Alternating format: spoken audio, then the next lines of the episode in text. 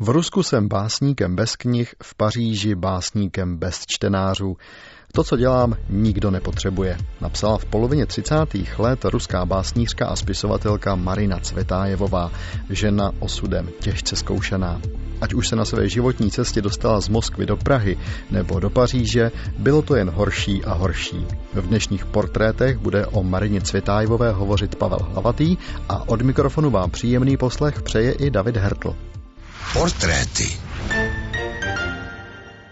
Umění je svaté, svaté umění. Jakkoliv bezobsažně to zní, je v tom přece jen jakýs takýs smysl a jeden člověk z tisíce přece jen myslí na to, co tím říká a říká, co myslí. K tomu jednomu z tisíce, vědomně stvrzujícímu svatost umění, se také obracím. Co je to svatost? Svatost je opak hříchu. Hřích však naše současnost nezná. Pojem hřích nahrazuje pojem krach. O svatosti umění tedy u ateisty nemůže být řeč. Ten bude řeč vést buď o užitečnosti umění nebo o jeho kráse. A já teď upozorňuji, mluvím výhradně k těm, pro které Bůh hřích nebo svatost jsou. Pokud povede ateista řeč o výsostnosti umění, budou se moje slova obracet i k němu.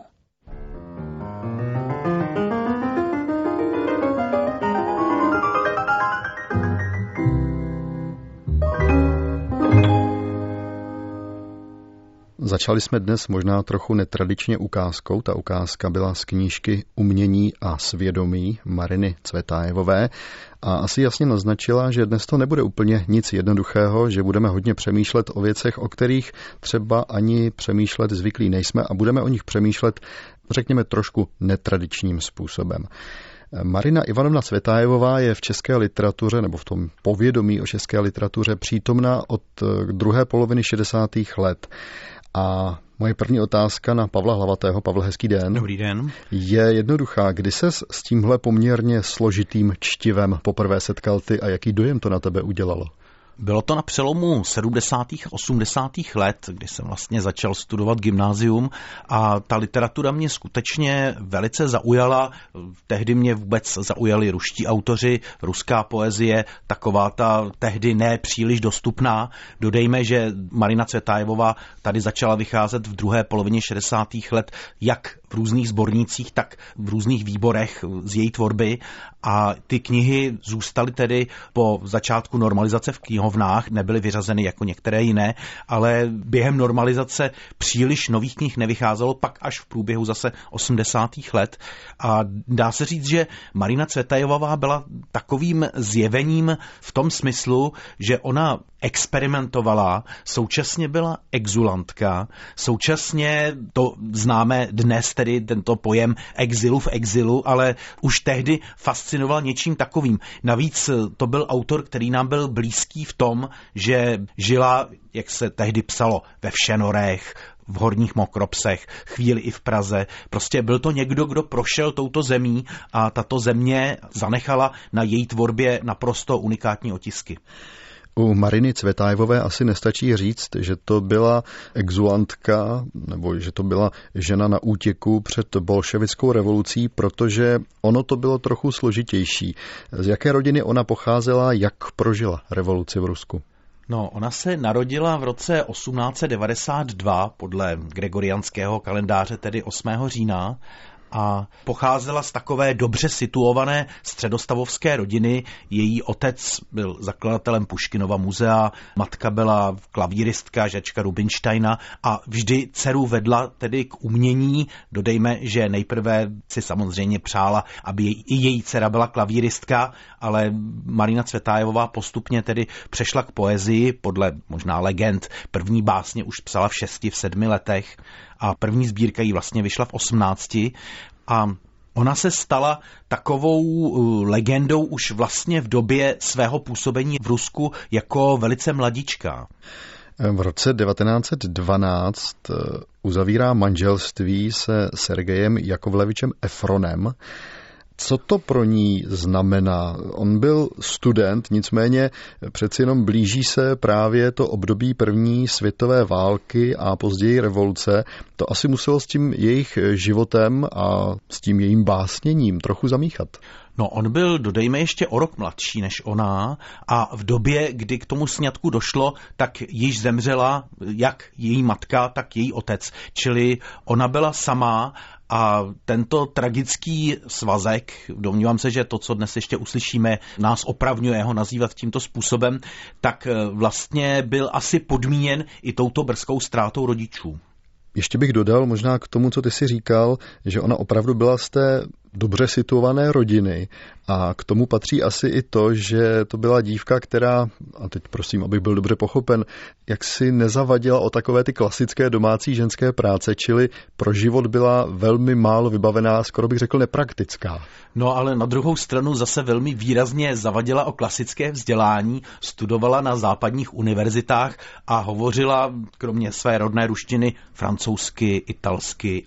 Je to vždy otázka určité volby a určitých možností. Jak tedy konkrétně na tom jejím životě se projevila ta říjnová revoluce?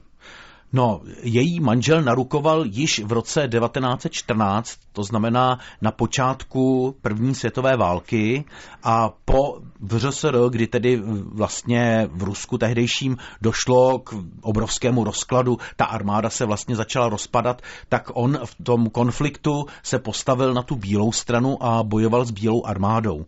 Marina Cvetájevová o něm úplně ztratila jakékoliv zprávy, jakékoliv informace. Ona sama žila v neuvěřitelné bídě, Dodejme tedy, ne ona sama, to nezní moc dobře, ta tehdejší situace ruská byla velice neutěšená, lidé skutečně umírali na ulicích nikoli v obrazně, ale doslova hladem nebo na různé epidemie, infekce. Zuřila občanská válka navíc?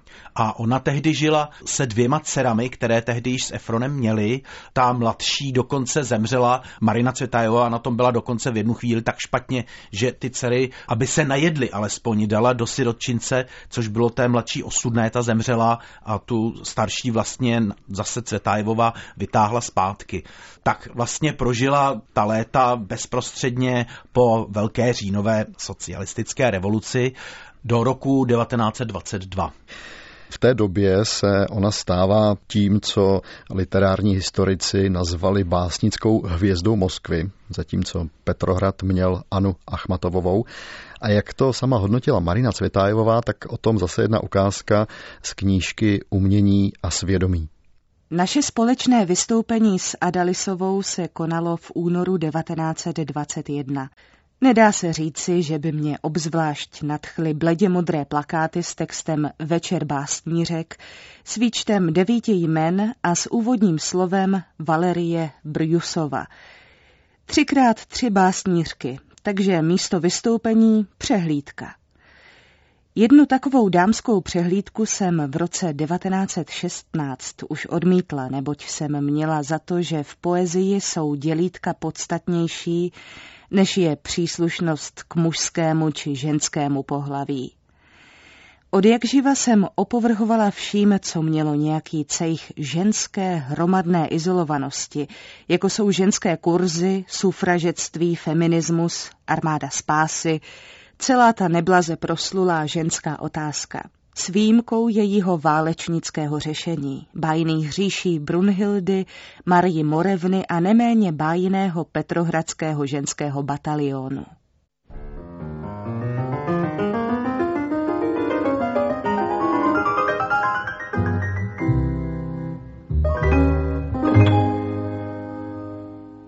Pavle, kdybychom se měli pokusit nějak pojmenovat poezii, kterou Marina Cvetájevová v té době psala, O co šlo?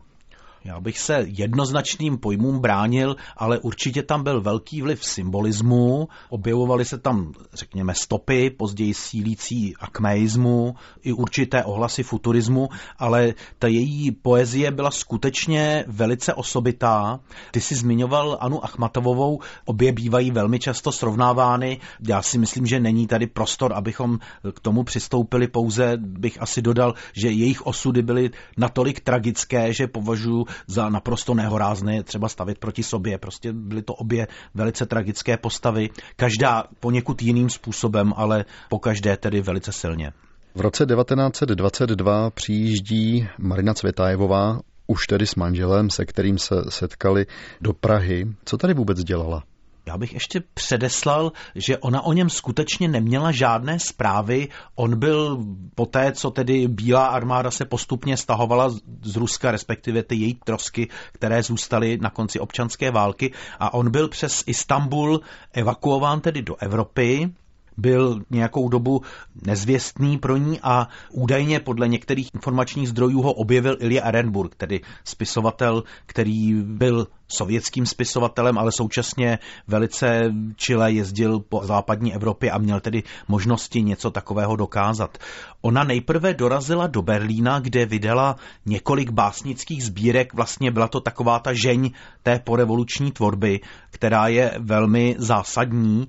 Dodejme, že ten Berlín byl tehdy velice unikátním prostředím. Tam byla taková přestupní stanice a řada ruských exulantů tehdy čekala vlastně, můžu-li to tak vyjádřit v tom Berlíně, jak to vlastně dopadne. Nechtěli si ještě úplně zabouchnout ty dveře zpátky do tehdy vznikajícího Sovětského svazu, ale současně raději čekali mimo jeho území. Pak postupně tedy ten Berlín zanikl a ti spisovatelé, a nejenom spisovatelé, kteří tam tedy nějakou dobu žili, tak se rozjeli do různých center ruské emigrace, která mezi tím velmi se etablovala, ať už to bylo Československo, Jugoslávie nebo třeba Francie.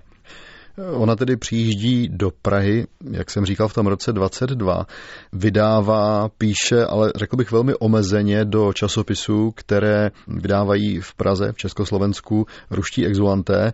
Byla už tady, jaksi na okraji toho exilu, byla člověkem, který přeci jenom pro ten ruský exil byl do určité míry těžko pochopitelný? Já se domnívám, že to je velká tragédie samozřejmě jak pro ní osobně, tak pro ten ruský exil, tak bohužel i pro naší literaturu. A je to napováženou, protože tady tehdy působila řada i velice renomovaných ruských autorů, namátkou jmenujme Averčenka nebo Čedikova, řada filozofů, ale i osobností z jiných uměleckých i mimo uměleckých oblastí. Dodejme, že T.G. Masaryk vlastně vytvořil tady pro tu ruskou emigraci velice kvalitní podmínky, neboť měl za to, že se bolševismus neudrží tak dlouho a že tady bude alespoň částečně vychovávána nová ruská elita a ty vztahy mezi Československem a poté tím novým Ruskem by tím byly velice kladně naformátovány. Ona skutečně vydávala tedy ty básně v té ruské literatuře. Vlastně není mi známo, že by v nějakým způsobem pronikla českými překlady do našeho tehdejšího kontextu. Je to s podivem, měli jsme tady řadu kvalitních překladatelů a byla tady řada autorů, kteří se domnívám, že by mohli její talent velmi správně odhalit. Je to prostě tragédie, jaké se v životě bohužel stávají.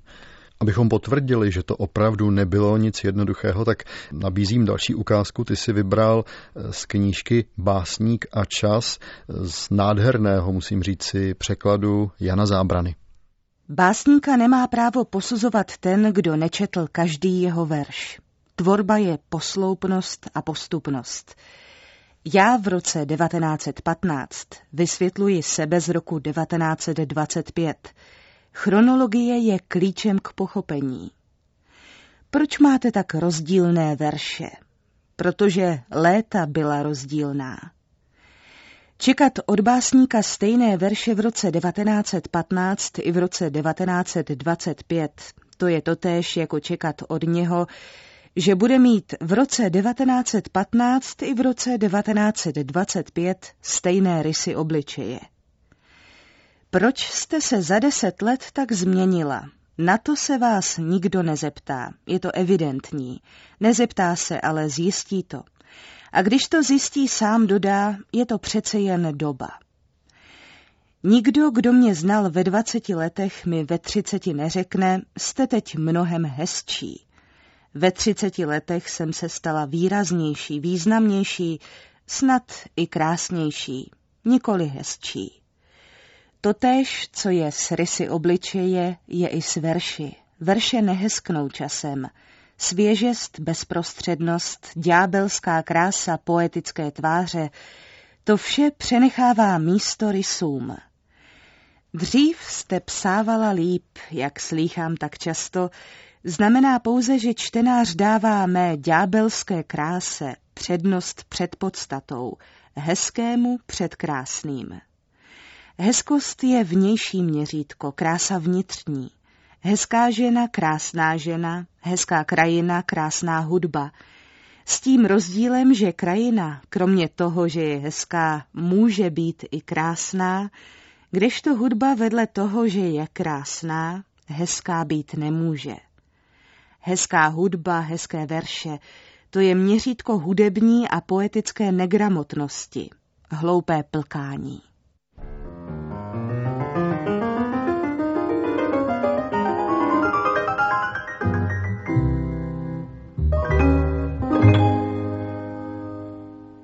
Marině Cvetájevové se v Praze příliš nedařilo. V listopadu 1925 z finančních důvodů rodina odchází do Paříže, kde všichni doufali, že bude o něco lépe, ale ještě předtím musíme zmínit rok 1924, protože tam jsou dvě myslím, že klíčová díla Mariny Cvetájevové. O co šlo, Pavle? No, je to poema Hory a poema Konce. Je to odraz takových, řekněme, milostných vztahů. Tam se odborníci přou, jak dalece byly ty vztahy eh, Mariny Cvetájevové eh, milostné pouze, řekněme, na duchovně, duševní úrovni a jak dalece se jednalo i o něco intimnějšího, ale tyto dvě poemy bývají považovány za jeden z velkých významných vrcholů její tvorby, řada autorů ho považuje i vysloveně za vrchol. Stále ještě v českém prostředí napsala i poému Krysář, ta byla napsána o něco později a možná bychom ještě měli zmínit velice důležitou mimo literární událost, že v roce 1925 se jí ve Všenorech narodil syn. Já bych jenom k těm poemám ještě dodal, že občas se o nich hovoří i jako jednom z vrcholných děl ruské milostné poezie vůbec. Teď tedy v Paříži, tam se Marině Cvetájevové asi opět, řekněme, opět nedaří. Rodina tam žije velmi chudě. Měli bychom v tuhle chvíli ale asi načnout to složité téma jejího manžela. Dostaneme se do poloviny 30. let. Jak vůbec žil Sergej Efron? Co dělal? Čím se živil? Proč tu rodinu neuživil? On byl podle některých informací nemocen, podle jiných informací byl spíše neschopen tu rodinu uživit.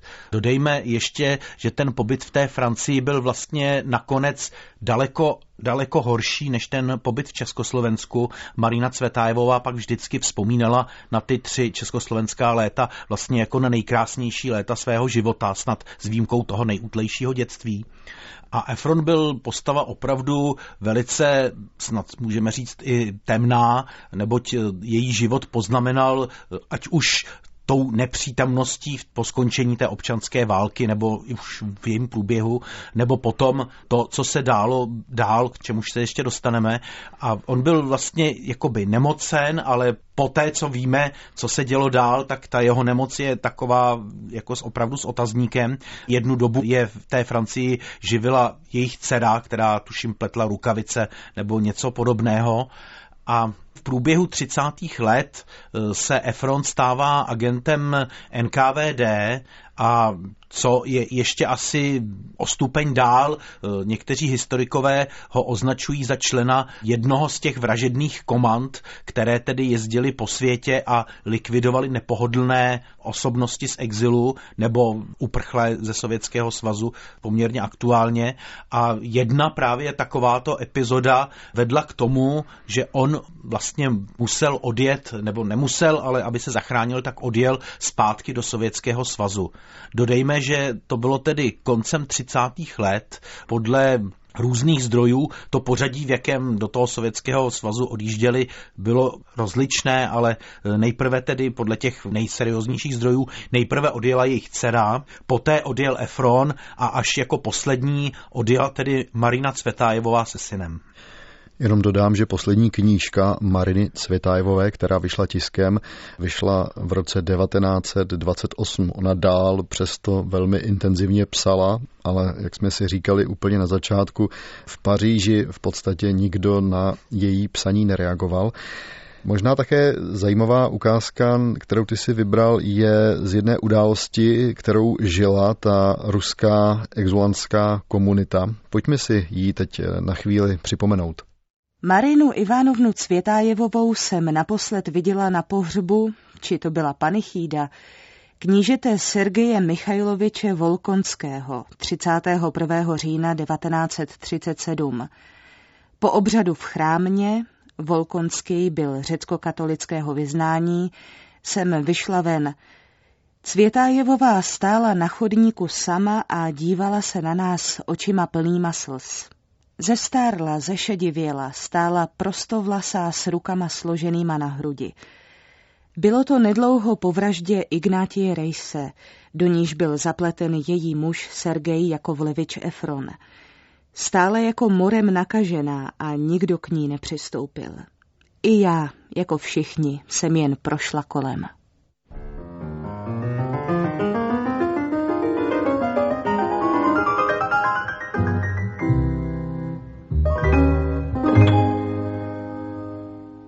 Pavle, ty už držíš v ruce knihu. Z čeho jsme to tedy teď citovali? Ze vzpomínek ruské exilové básnířky Niny Berberové, psáno kurzívou, která vyšla tedy i v českém vydání. O Marině Cvetájevové se tam hovoří několikrát, ale tato ukázka mě zaujala právě, že to je vlastně úplně těsně před tím. Cvetájevová podala žádost o sovětský pas někdy koncem roku 1937 v zápětí po této události. Zarazilo mě tam ještě něco. Ta ruská komunita v Paříži, ta prostě přijímala tu informaci, že Cvetájové manžel je nejspíš zapleten do té vraždy Ignatie Rejse. Přijímala ji prostě jako hotovou věc. Ono se to prostě vědělo, že on je agentem Stalinovy tajné policie asi se nevědělo, že je přímo agentem, ale to zapletení tam zřejmě nějakým způsobem figurovalo. Dodejme, že i to členství v té společnosti pro navrátilce bylo již samozřejmě určitým signálem. Navíc potom, jak se ta rodina postupně vracela do Sovětského svazu, tak samozřejmě to určité podezření pochopitelně zesílilo. Já bych řekl, že je to takový typický ruský osud i tou svojí velmi smutnou tečkou, kterou bychom asi teď měli na závěr dodat a opravdu to ani zdaleka nebude mít nic společného s happy endem. Řekněme, že Marina se vrací v červnu 1939 do Sovětského svazu, kde tedy doufá, že kromě syna se setká i s dcerou a s manželem. Jak to dopadlo, Pavle? Dopadlo to samozřejmě špatně, jak to ani v této době jinak dopadnout nemohlo. Ještě jakousi poznámku pod čarou. V té době vznikají její verše Čechám, inspirované eh, mnichovskou tragédií a okupací Československa nacisty. Je to vlastně její poslední významnější větší cyklus básnický. A ta tragédie tedy vrcholí v tom smyslu, že ona tedy v roce 39 se synem do Sovětského svazu doráží. Krátce na to je zatčen jak její manžel, tak její dcera. Dcera je odsouzena k eh, řadě let v Gulagu, byla propuštěna vlastně až za Nikity Sergejeviče Chruščova. Její manžel zemřel, informace o tom se liší, někde se uvádí, že byl umlácen při výslechu, někde, že byl zastřelen v roce 39, někde, že byl zastřelen až teprve, když se nacistické jednotky blížily k Moskvě v roce 1941. V každém případě zahynul když se tedy ty nacistické jednotky k té Moskvě blížily, tak Marina Cvetajová se synem byla evakuována spolu s dalšími osobami v té době, kdy hrozilo, že skutečně ta Moskva dojde tam k pouličním bojům, případně by i mohla padnout, tak byla evakuována na východ, ona konkrétně do tatarské Jelabugy, tam tedy se musela věnovat mytí nádobí, což po té, co jsme o tom vedli určitý dialog na začátku pořadu, tak je jasné, co to znamenalo. Byly tam i nějaké velice napjaté vztahy s tím synem, který samozřejmě trpěl tím, že sestra uvězněná, otec buď buď uvězněný nebo již mrtvý a matka vlastně navrátila exulantka. Dodejme ještě, že po návratu do Sovětského svazu samozřejmě nesměla publikovat, živila se příležitostnými překlady, prožila ještě velice intenzivní vztah s Arzeniem Tarkovským, básníkem tedy a otcem proslulého režiséra Andreje Tarkovského a poté tedy ta tragédie dostoupila vrcholu a 31. srpna 1941 spáchala Marina Světájevová sebevraždu. Jenom dodám, že není známo místo jejího pohřbu a že tou skutečnou černou tečkou je i to, že její syn Georgij padl na frontách druhé světové války. Možná ještě jedna informace. 8. prosince 1989 byla v Praze ve Švédské ulici 51 odhalena pamětní deska na domě, kde Marina Cvetajová krátce žila. To, že k tomu došlo v prosinci 89, to přímo vybízí k úvaze, že ta událost se připravovala ještě před listopadem 89. Výroba pamětní desky asi netrvá jeden týden, čili na tom konci 80. let už bylo možné Marinu Cvetajovou u nás normálně připomínat? No, vycházely, jak jsem už zmiňoval, v 80. letech nové překlady a nové výbory. Tehdy již v Sovětském svazu samotném vycházel třeba Solženicin. Marina Cvetájevová už byla vlastně jako básnířka té první emigrační vlny v zásadě v vozovkách rehabilitována. Já bych jenom ještě dodal, že kromě knížek, tak u nás vycházely od 70. let také nahrávky jejich pros a její poezie na gramodeskách. Tím končí dnešní portréty. Ukázky přečetla Lucie Vašinková, technicky spolupracoval Petr Janečka. Portréty najdete také na internetu na adrese plus.rozhlas.cz lomeno plus lomeno portréty. Pavle, díky za spolupráci, naslyšenou. Naslyšenou. A spolu s Pavlem Hlavatým se od mikrofonu loučí také David Hertl.